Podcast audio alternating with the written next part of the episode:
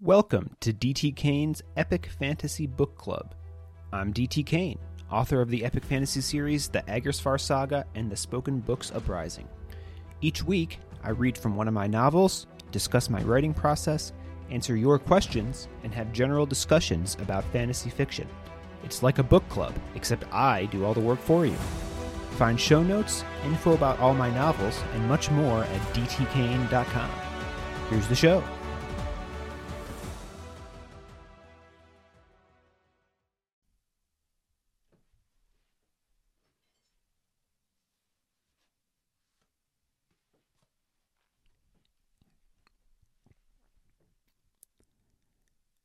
Chapter 18 They traveled through the Reach for several more uneventful days.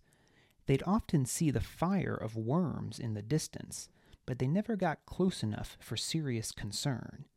At night, Baz now lit their fires unassisted with the spell Deliritus had given him. Rox spent his evenings fashioning the teeth of the worm he'd killed into a necklace, whittling away at them with his belt knife. That left Baz and Deliritus to themselves, which was mostly awkward. Rox had obviously twisted Deliritus's arm into showing the trust he had in Baz, and the Torchsire heir eyed Baz warily every time he'd move to renew their fire. Still, they had some conversation. On occasion, Deliritus even seemed close to treating Baz like a normal person. You ever wonder what it will be like when we get back? Deliritus asked one evening. Baz shrugged. I don't expect much is going to change for me. Deliritus laughed at that. Not much going to change? Well, you're in for a shock if we win, young Bastian. We'll be the talk of erstwhile for the next year. Appearances, galas, maybe even a diplomatic trip to fortune. In other words, more work, Baz said. Where's your sense of adventure, Bastian? Adventure was a sure path to premature loss of breathing. Baz would be content if he never had an adventure again. But we're a long way from fantasizing about that yet, I suppose, Deliritus said. Still need to get to Tome and find us a book first. Only that, huh? No need to shower me with your pessimism, Bastian. I know full well how difficult it will be. Still, it's hard not to indulge thoughts now and then about the look on Father's face when I return with a book the likes of which has never been seen before. Baz shook his head. Even after everything that had happened, Deliritus was still driven by that insatiable desire to impress the Duke. Strangely, Baz actually found himself a bit jealous. He'd never known his parents, never felt the satisfaction of their pride in him. What sort of book will we find, I wonder? Deliritus said, looking off into the distance. Baz kept silent, as he didn't have anything to say that Deliritus would wish to hear. For as many success stories as there were, like Exgol Library finding that book that grew potato crops, there were ten winners of the most mundane kind. Last year's champion had found a new copy of a book with the same fire starter spell Deliritus had just permitted Baz to use. Useful, but nothing new. Others would bring back similarly repetitious volumes, such as books that boiled water or mended clothes or healed minor cuts. Some years, not many, but some, every competitor had returned empty handed. It wasn't as if there were just shelves of books sitting around a tome anymore. You were searching for needles in haystacks, paper and rubble. You know, even if we don't win, Deliritus said, things won't be the same. I'll have more uses for you, Bastian. More uses? Well, I mean, I won't use your speaking so sparingly as I once did. I think we've come to something of an understanding these past days, wouldn't you say?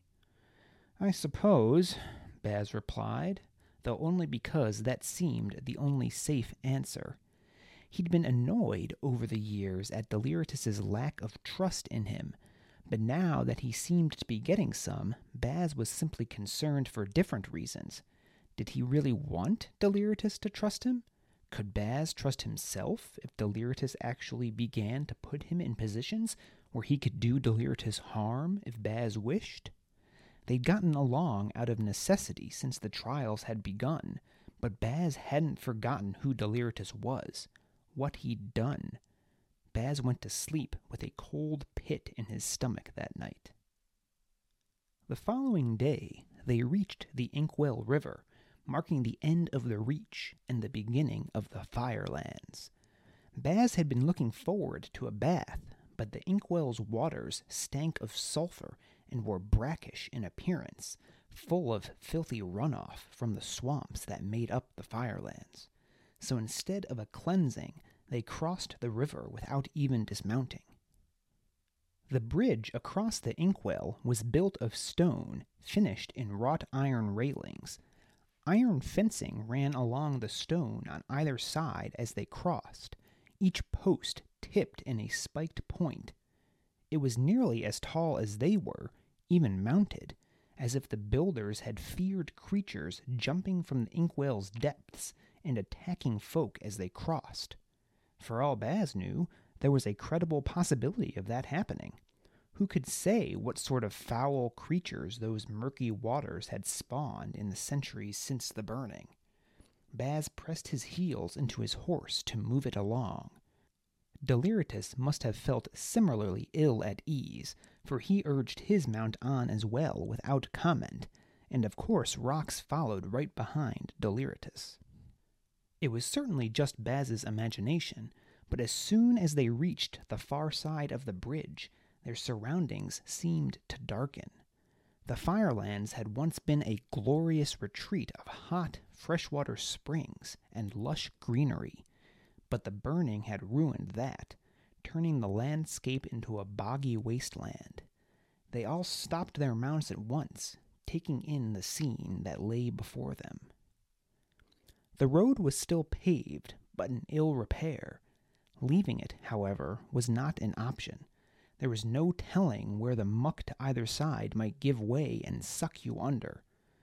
Bubbles of gas occasionally formed on the swampy surface all around them, bursting in dark green splats, some accompanied by small gouts of flame. Legend was that the gas was produced from the decay of all the bodies killed by the burning.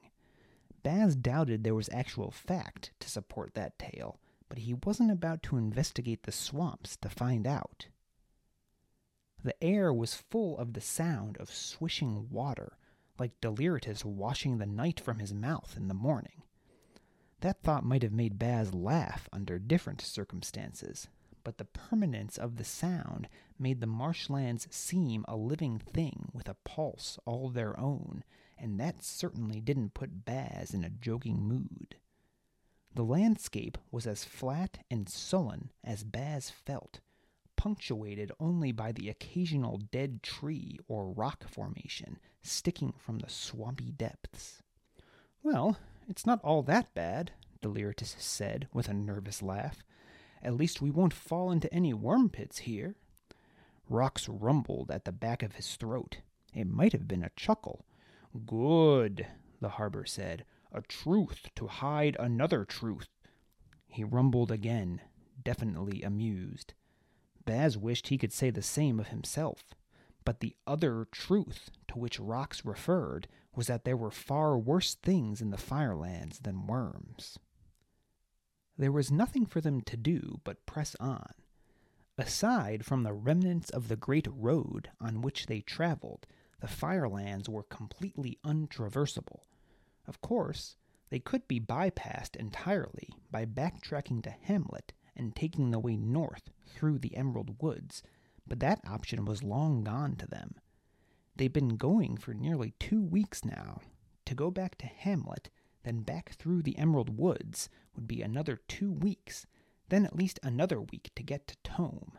They'd never make it back to erstwhile in time. Before they rode on, Deliritus handed out the cloaks he'd mentioned earlier. They were a blend of gray and forest green fabrics, matching the general pallor of their surroundings. Despite his attempted good cheer, Baz noted that the Deliritus didn't remove his supposedly fire resistant cloak, instead, draping the camouflage over it. Baz did the same. In fact, it didn't even occur to him to take off Lyanna's cloak. Despite the oppressive surroundings, their first day in the Firelands was uneventful. The worst thing that happened was a gas bubble popping right beside the road, splattering them all in viscous but harmless swamp goo. Between spluttering coughs, Baz had initially yelled curses to the scribes, having gotten some of the muck up his nose. But once he saw Deliritus, long yellow hair stuck in clumpy strands and jutting out at odd angles, he just began cackling. Deliritus had looked at him indignantly, of course, but after a few moments, even he couldn't keep the smile off his mouth. Rox had rumbled along with them. The next day began with more of the same. Baz had almost grown used to the pulsing gurgle of the swamp, the sound being reduced to general background noise in his mind. Around noon, they came to a slight curve in the road where it wound about a large formation of tan rock jutting out of the swamp. A flat area of dry land sat in the formation's shadow, creating the first significant opportunity to pull off from the main road since they'd entered the Firelands. Ah, here it is, Deliritus said, sounding pleased. Torchsire Roost. Acktus Torchsire rested his men here on his famed campaign to Tome that began the Second Burning. You know, there'd be a lot more books for us to find at Tome if he hadn't done that, Baz said dryly. Acktus Torchsire had emptied Tome of most of its books on that campaign, then spent the next decade scouring the wilds and either confiscating or destroying spoken books not in the triumvirate's possession. Don't be so down, young Bastian.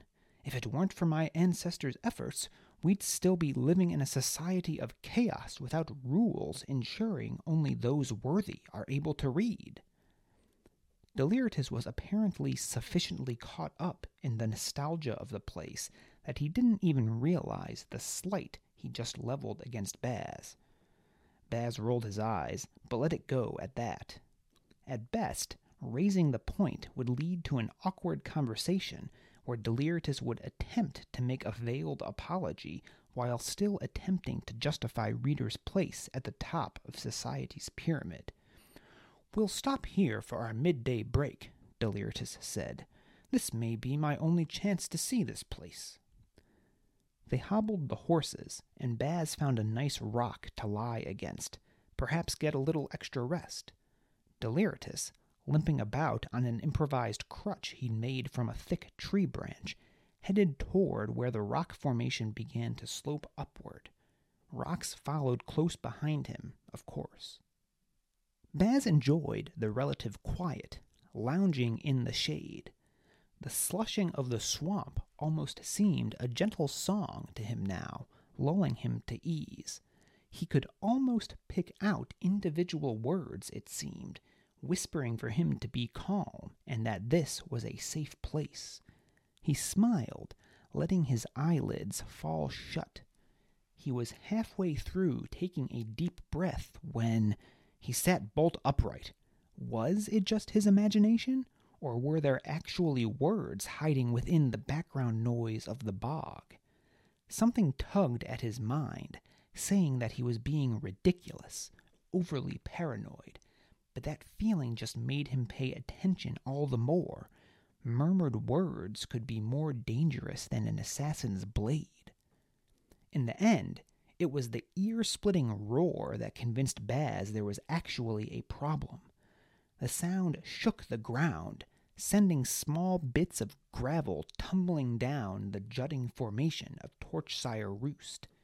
Unfortunately, as Baz looked up, he realized it wasn't only being used as a roost for a Torchsire and his companions, for sitting atop the formation was a black dragon it must have been nestled out of sight on the formation's other side when they'd approached, but it was in full view now. It sat on two powerful back legs, each taller than Rox. While dragons had supposedly grown smaller in the centuries since the burning, this one apparently had not been informed of the trend. It was easily twice as long as the worm they'd faced earlier, a ridge of spikes running along the length of its spine, culminating in two sharp horns atop its head. Its eyes glowed purple as it released another howl that was like the high pitched wail of a thousand mistuned violins. This gave Baz a prime view straight down the creature's gullet and into the fiery depths within. And yet all of that was secondary to what was on the monstrosity. Sitting on its neck, right behind the two spiked horns protruding from its skull, was a man. A man in a blood red shirt edged in violet. Hellar Xavier. Trunnell sat behind him, arms wrapped around Hellar's waist. Podium around his neck, with an open book upon it, Hellar was reciting from the volume, and the speaker's lips moved to repeat the words. Perhaps feeling Baz's stare, Hellar looked up, murmuring a few words to Trunnell, who kept chanting, obviously repeating the same phrase over and over, likely whatever spell of manipulation it was that they were using to seduce the dragon. Trunnell's eyes found Baz's own for an instant and seemed to hold regret but Trunnell quickly looked away, bowing his head deep in concentration, sweat rolling down his face. Ah, speaker of Torchsire, Hellar said, having to shout so Baz could hear. You'll have to forgive me. I've forgotten your name. Actually, I'm not sure I ever knew it. A strange practice, naming property as Deliritus does.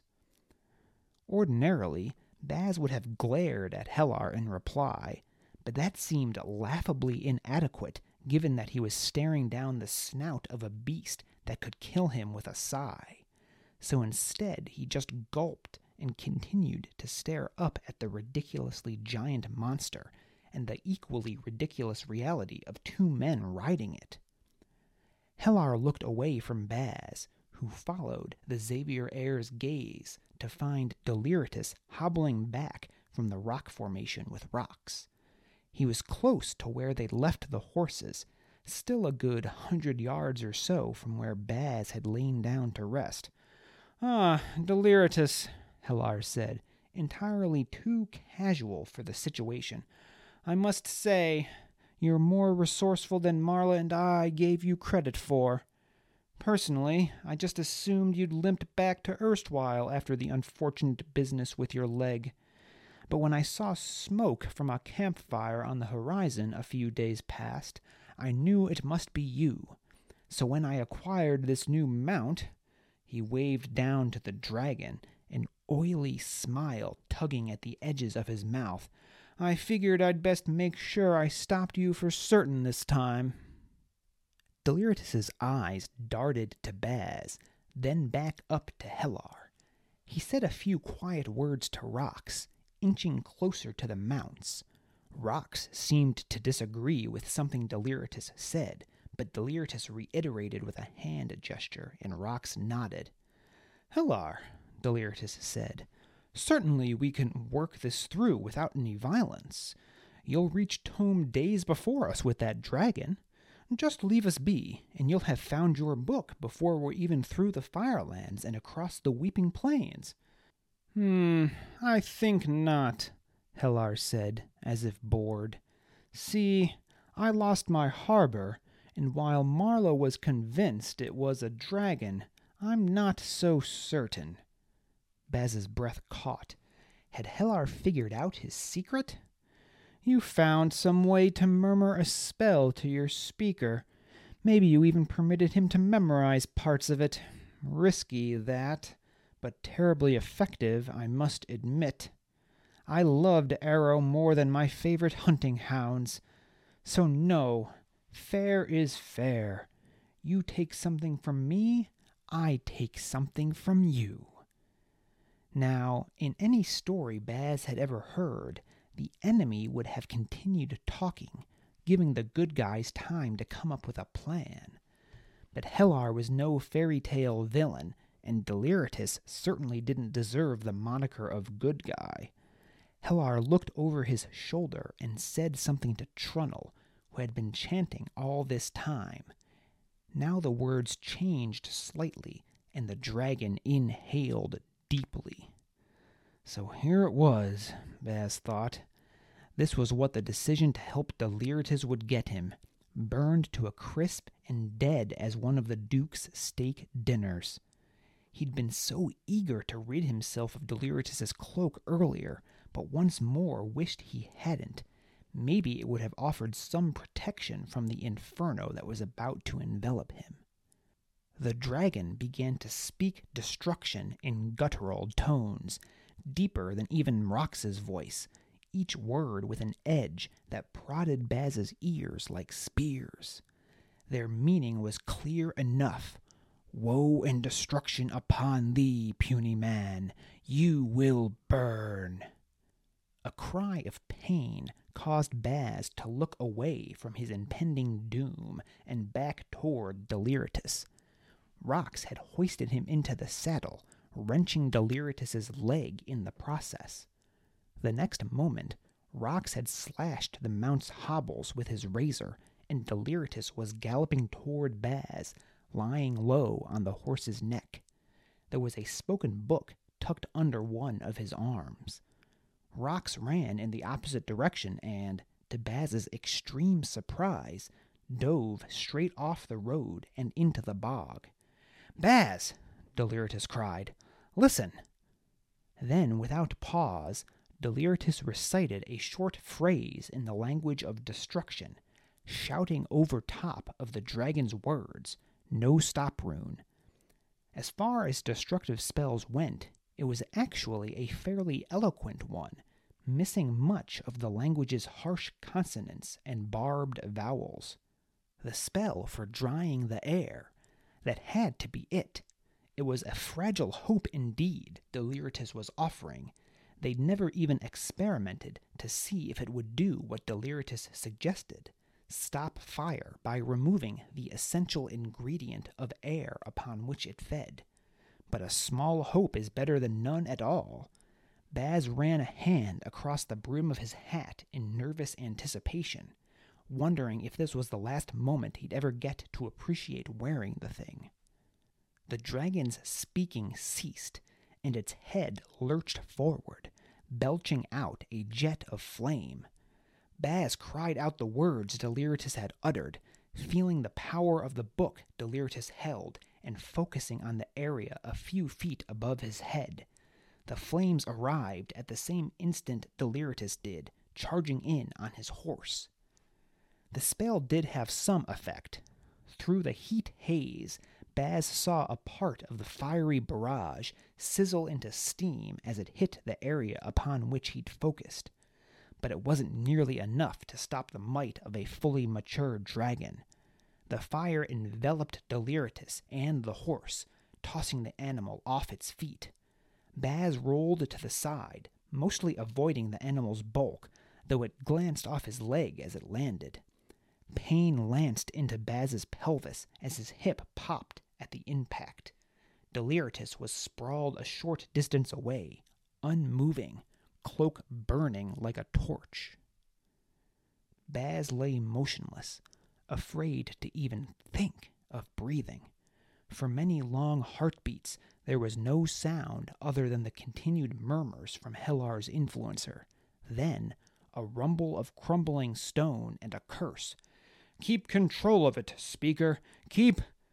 Hellar's words were cut off with more tumbling stone.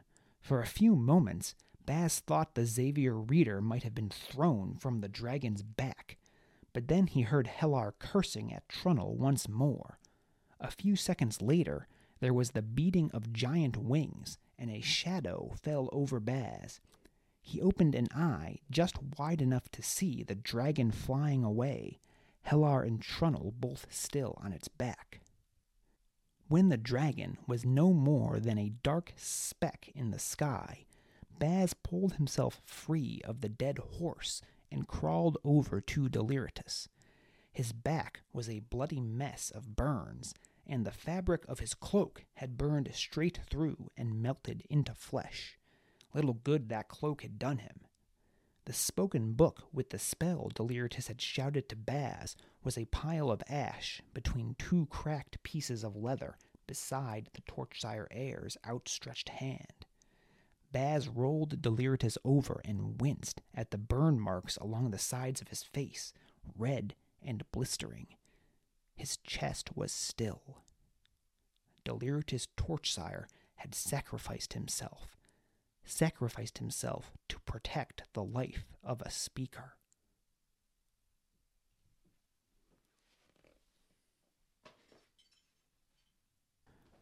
All right. Hello out there. Welcome back to DT Kane's Epic Fantasy Book Club. Today is Saturday, April 16th, 2022, as I record this, and this is episode 14 of the podcast. Uh, it's release week, or weekend anyway, for Declaimer's Discovery, part two of the Spoken Books Uprising, and it has been uh, a success uh, so far, and there's still um, still a bunch of time left here to the weekend. Uh, Acktus Trials has hit the top 20 of uh, classic fantasy ebooks on Amazon, which is uh, exciting. Not quite a number one bestseller, but I guess top 20 bestseller, right? So that's something. Um, and uh, Declaimer's Discovery is also selling well. Two, uh, if you've been waiting to grab an ebook copy of the Acktus Trials, now is a good time because it is uh, currently only 99 cents. So uh, if you've got a buck to spare, you can pick up your very own ebook copy of the Acktus Trials. Um, just so uh, you understand the business plan a little more. Generally, um, even on release weekends, you don't you don't put a ton of advertising into the the book that's releasing if it's you know not the number one in a series. You you advertise the first one and then you hope people read read on because advertising the second book um, isn't a great way to attract new readers, right? Because they're not going to read the second book. So that's why the uh, the Acktus Trials has hit the uh, has hit the top twenty because that's where I'm putting my advertising focus this weekend. Um, all right. So in addition to the release, work is also continuing on new writing. Had a down week last weekend, or really last week, because I was getting everything ready to go for the release of Declaimer's Discovery. But uh, now I'm back in uh, full swing and plugging away on part four of the Spoken Books Uprising.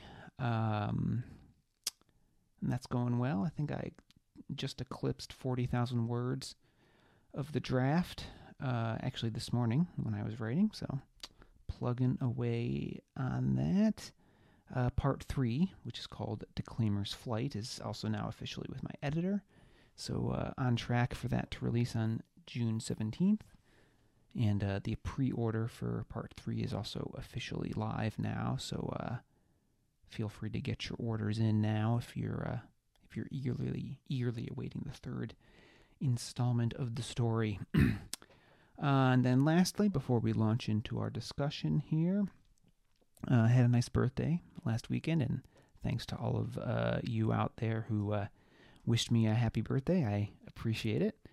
Uh, this was big number 35 for me. Uh, spent the day in Buffalo. Uh, that's Buffalo, New York, for those of you who don't know, with my parents, sister, her boyfriend, and Mrs. Kane. We went to the botanical gardens, which was quite quite lovely. Saw lots of lots of exotic plants there. Uh, made it feel like it's uh, feel like it's getting to be spring around here, even if it's still uh, a little colder than I would like it to be here in Western New York.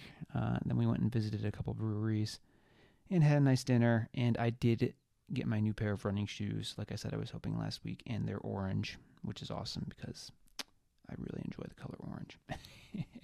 so uh, there you go. Actually, I just got back from a run in those new shoes before I sat down to record this. Um, okay, so let's launch into our analysis and discussion of chapter 18. Uh, careful what you wish for, the first heading here. Uh, we open with our trio uh, traveling on through the Reach, rather uneventful journey the rest of the way after their encounter with the worm last week and Rox's uh, near death experience. Rox is spending his nights creating a necklace from the teeth of that worm, uh, which kind of forces Baz and Deliritus to talk to one another at nights around the campfire. Uh, Deliritus really seems to be coming around to Baz, uh, don't you think? You know, he kind of admits to him in one of these conversations, you know, even if they don't win the trials, he's going to start using Baz more than he than he was in the past. So he's kind of overcoming his fear, it seems, of of Baz trying to seek revenge on him, uh, even if he is maybe still a bit nervous around Baz still.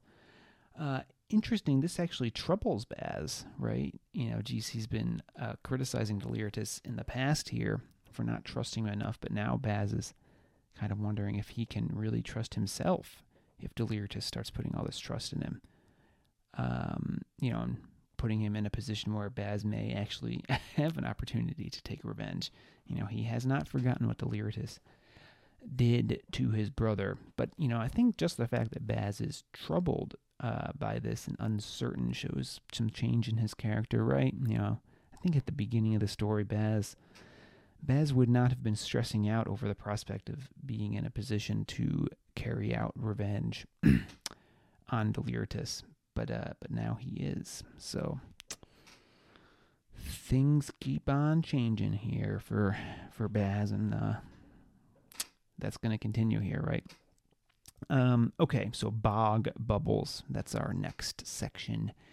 Here, uh, a few days pass, and our travelers reach the Inkwell River. Baz, uh, Baz has been saying he's ready for a bath, but it seems Inkwell is actually a pretty apt name. Uh, for the water here because it is brackish and discolored and certainly not something you want to go for a swim in. So they they skip the bathing and just uh, cross this bridge right over into the Firelands. Uh, and those they don't really sound like a very hospitable place, huh?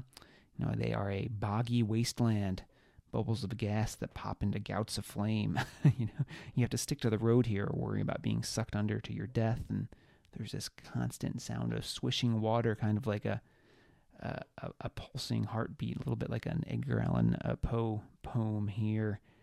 Uh, Baz even notes this legend that the gas is caused by all the dead bodies beneath the bog that are left over from uh, the burning. You know, what does Baz say? Something like, you know, I that's probably not true, but I'm not going to go exploring to find out, right? You know, this is a decaying, dead place. Um, and certainly, uh, pull the pull the curtain segment, pull back the curtain segment here this week. Uh, this is this setting is kind of inspired by the Dead Marshes in uh, the Lord of the Rings, uh, specifically the two. It appears in the Two Towers. Uh, in the books, I I think it's in the Two Towers movie as well. I don't remember if they moved it to the third movie or not, but uh, but regardless, I wish my prose was a tenth as good as Tolkien's was in, in describing the dead marshes. Um, when I was writing this portion of the script, I grabbed my copy of Tolkien, or actually, you know, looked up uh, looked up the dead marshes on, uh, you know, one of the fandom wikis online. And here is just a quick passage from the Two Towers describing the dead marshes. Dreary and wearisome, cold, clammy winter still held sway in this forsaken country. The only green was the scum of livid weed on the dark, greasy surfaces of the sullen waters. Dead grasses and rotting reeds loomed up in the mists like ragged shadows of long forgotten summers. Man, uh, what an awesome description. Um, I guess you can you can see the similarities here, right? Certainly not in the writing. uh, I'm not holding a candle here to Tolkien's prose, but uh, but at least in the images portraying, you can you can see the inspiration here for sure. Um, all right, and the dead bodies too, right? There are that quote didn't really capture it, but you know, there's this legend too of the uh, the dead bodies from the great battle that was fought uh, at the Dead Marshes in Lord of the Rings. uh, same as this apparent legend here about the dead bodies from the burning. You may remember from the movies, you know, Frodo falls into the water because he sees the dead bodies in there, and they kind of like seduce you into uh, to uh, jumping to your death until uh, Gollum pulls him out. So certainly drawing some inspiration from Mr. Tolkien here. Um. Okay, so that's the uh, that's the setting, and then obviously the uh, the big the big event of the chapter here. I knew there was a problem when I heard the roars. so they travel on through the firelands. Not much problem initially, right? Other than the, the gas bubble popping and covering them all in slime, which sends Baz into a uh, hysterical laughing fit. Even the Deliritus and Rox uh, join in with him, uh, chuckling along here. So, you know, our our trio here is getting along, it would seem. Um, maybe brought together a little closer after uh, the ordeal with the worm. So uh, the first day is uneventful in the Firelands. And then the uh, the next day they reach this rock formation that Deliritus calls Torchsire Roost, which uh, apparently is a famous landmark where uh, his ancestor uh, rested on his way to Tome to begin the second burning which uh, we previously learned was when uh, Acktus Torchsire either destroyed or confiscated all the books he could find to consolidate their power amongst uh, the readers of the three remaining cities of Oration. Um, and for those of you keeping score, that is erstwhile Fortune and Enigma, the three cities of the Triumvirate, the three big remaining cities in Oration. And we will continue to see references to those three cities throughout the rest of the book and uh, as we move forward in the Spoken Books Uprising series. Uh, so just kind of goes off sightseeing, right? Uh, you know, oh, this might be the only chance I get to see this. You know, it's like a family family landmark for Deliritus. So he goes exploring, um, limping around on this Im- improvised crutch he's made. You know, and Baz tries to catch some Z's, right? just kind of goes and uh, lays down a little distance away from the horses. But uh, Baz is never one to really accept a good thing, right? You know, he worries that perhaps he's being lulled into a false sense of security, uh, which actually turns out to be entirely accurate um, in this sense because what does he find perched on this giant rock formation when he turns around?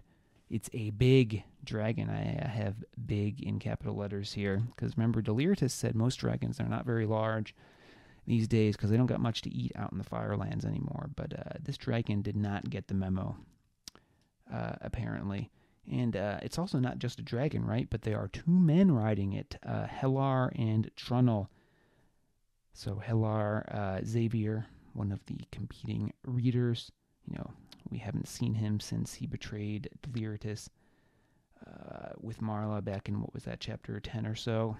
Uh, and Trunnill is his influencer. Remember, his harbor died when Baz shot that shadow hex at him. Um, but so we certainly hear, we certainly see here the great power of having an influencer on the trials now, right? um, remember, Baz noted towards back towards the beginning, uh, it was kind of weird that he bought an influencer instead of a, uh, you know, a creator who could potentially uh, cast healing spells or a destroyer who can, you know, attack your opponents. But uh, he is certainly putting the influencer here to good use now. No harbor speaker is going to stand up to this dragon. uh, apparently, Hellar saw uh, saw the smoke from uh, their fire. That's Baz and Deliritus's and Rox's fire. And he decided he needed to properly take Deliritus out of the trials now, uh, or at least get back at him. Interesting here, it doesn't seem that Hellar is intending to attack Deliritus himself. He is respecting the trial's rule of not killing your competitors, but sort of an eye for an eye. Uh, um, an eye for an eye, you know, so to speak. Here, eye for an eye scheme, I guess. Uh, Hellar reveals that he believes Deliritus somehow read a spell to Baz, and that's what killed his harbor. Um, so now he is going to repay the favor by killing Baz. Um, Right, so I, apparently Hellar has had some time to think it over and doesn't really believe that there was actually a shadow breather or a shadow dragon in that clearing. But, uh, you know, he doesn't think Baz is a cuss. He just thinks Deliritus somehow got Baz to repeat a spell. um, So uh, Hellar is uh, Hellar changes the spell he's reading to Trunnull, and uh, apparently the spell it, the uh, the spell changes to tell the dragon to to breathe fire at Baz here. But uh, all the change we've seen in Deliritus kind of comes to a head here. He isn't just going to stand by and watch Baz get fried. uh, Rox tries to stop him. You, uh, there's a note there where they're Baz sees Rox and Deliritus kind of arguing for a minute. We don't hear what they say, but uh, you know, Deliritus is not having any of it. Um, you know, and Rox ends up helping Deliritus get onto his mount, and then Rox jumps into the bog, right, which um, presumably is so Hellar can't turn the dragon on Rox and kill him too. Um, but so Rox hoists Deliritus up onto his horse and he gallops to try to save Baz, and he shouts out a spell uh, for Baz to cast as he does so. And uh, it's this spell he's mentioned before, the one that sucks sucks the oxygen out of the air, and the theory kind of being, well, if you suck the oxygen out of the air, the fire is not uh, going uh, to ignite, or I guess you won't have fire in the first place. Sorry, I'm not uh, not much of a scientist here, but uh, you know, if you put you you cover up the candle, uh, it goes out. That's because you're taking the oxygen away. So, same theory here, and it does. It's semi-successful, right? It deflects some of the dragon's fiery breath away, but not nearly enough.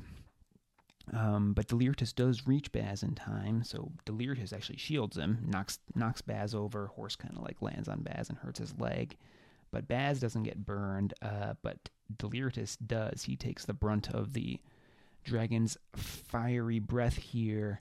Um, and Baz plays dead until he hears the dragon fly away um, with Hellar and Trunnull still on its back. And then he crawls over to Deliritus, who is burned all over so badly his clothing is melting into his skin.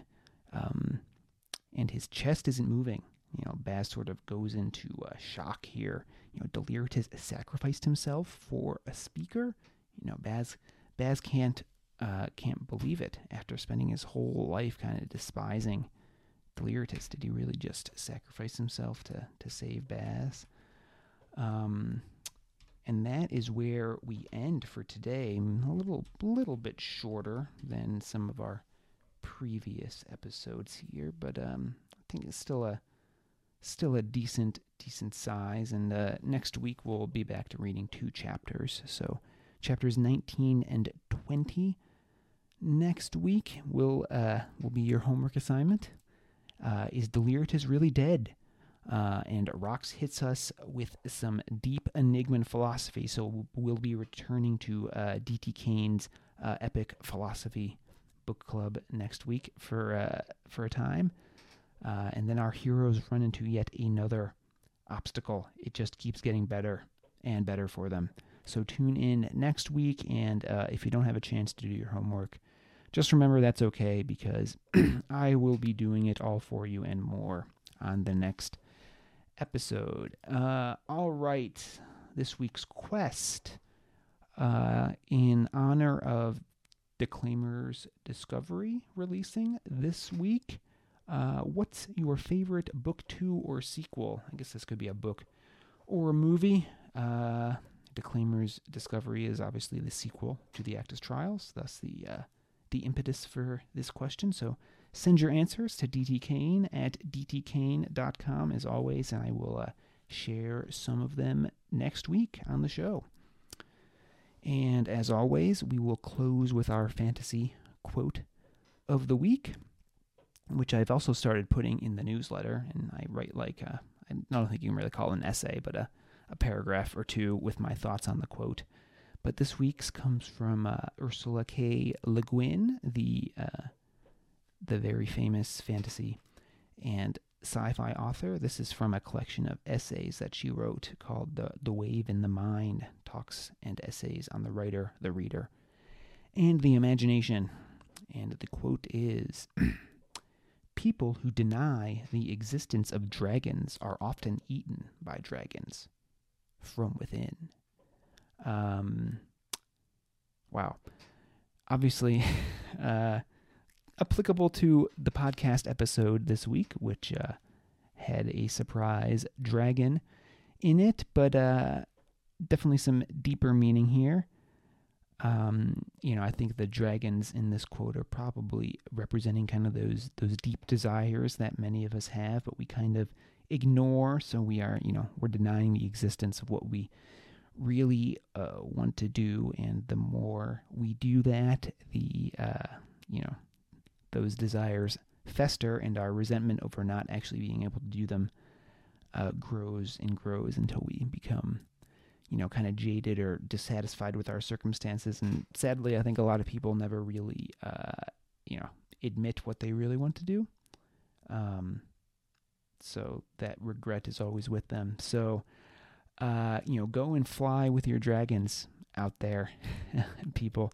What do you really want to do and figure out how you can get it done and don't let yourself be consumed by the uh, by the regret of of uh, denying the existence of your of your dragon or your your dream. So there you go.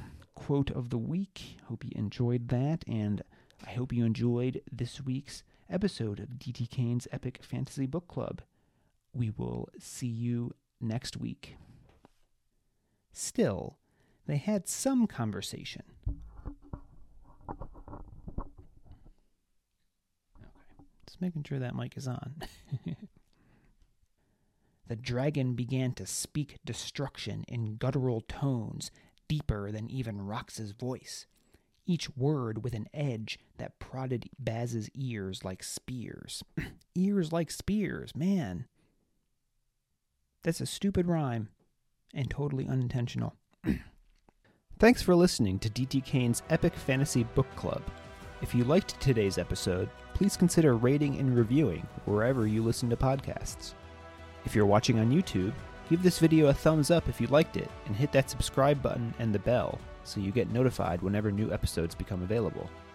If you'd like to listen to back episodes or review the show notes, visit dtkane.com slash podcast. DT Kane's novels are available for purchase at most major online retailers, or you can purchase directly from his website at www.dtkane.com slash books you can receive a free short story and sign up for DT Kane's mailing list at dtkane.com slash email dash sign up. If you'd like to connect, you can find DT Kane on Facebook at DT Kane Author or Twitter at DT Kane Author, or send DT Kane an email at dtkane at dtkane.com. See you next week.